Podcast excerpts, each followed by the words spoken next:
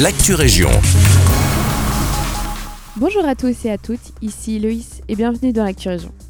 La société BW Promo revient après plusieurs demandes avec un nouveau projet d'aménagement de 26 habitations ainsi que 4 nouveaux commerces dans la commune de Cours-Saint-Étienne. Dans ces commerces, un nouveau Aldi fait son apparition avec un parking contenant 80 places.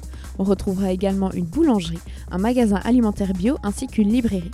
Pour l'occasion, une allée sera prévue afin de pouvoir accéder à un parking de 12 places pour les véhicules et de 16 pour les vélos. Selon l'avenir, le projet nécessite de démolir un showroom, des bureaux ainsi que des hangars situés sur le site du projet d'aménagement. Ce dossier peut être évidemment consulté au service d'urbanisme de Cour-Saint-Étienne. Petit détour de quelques kilomètres à Wavre, nous pouvons découvrir une nouvelle gare des bus totalement inaugurée.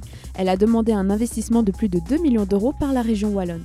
En effet, il s'agit de la toute première gare des bus équipée par des écrans qui donnent les heures de départ des bus en temps réel.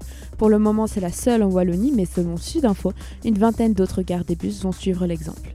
Selon le ministre général de la Mobilité, Georges Gilles Quinet, cette gare représente le symbole de l'intermodalité.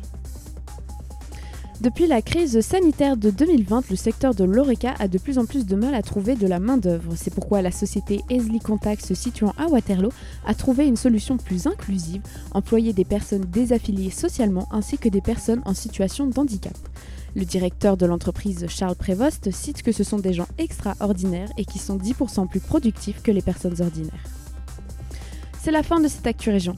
Merci à tous et à toutes pour votre écoute et à bientôt pour de nouvelles actualités régionales.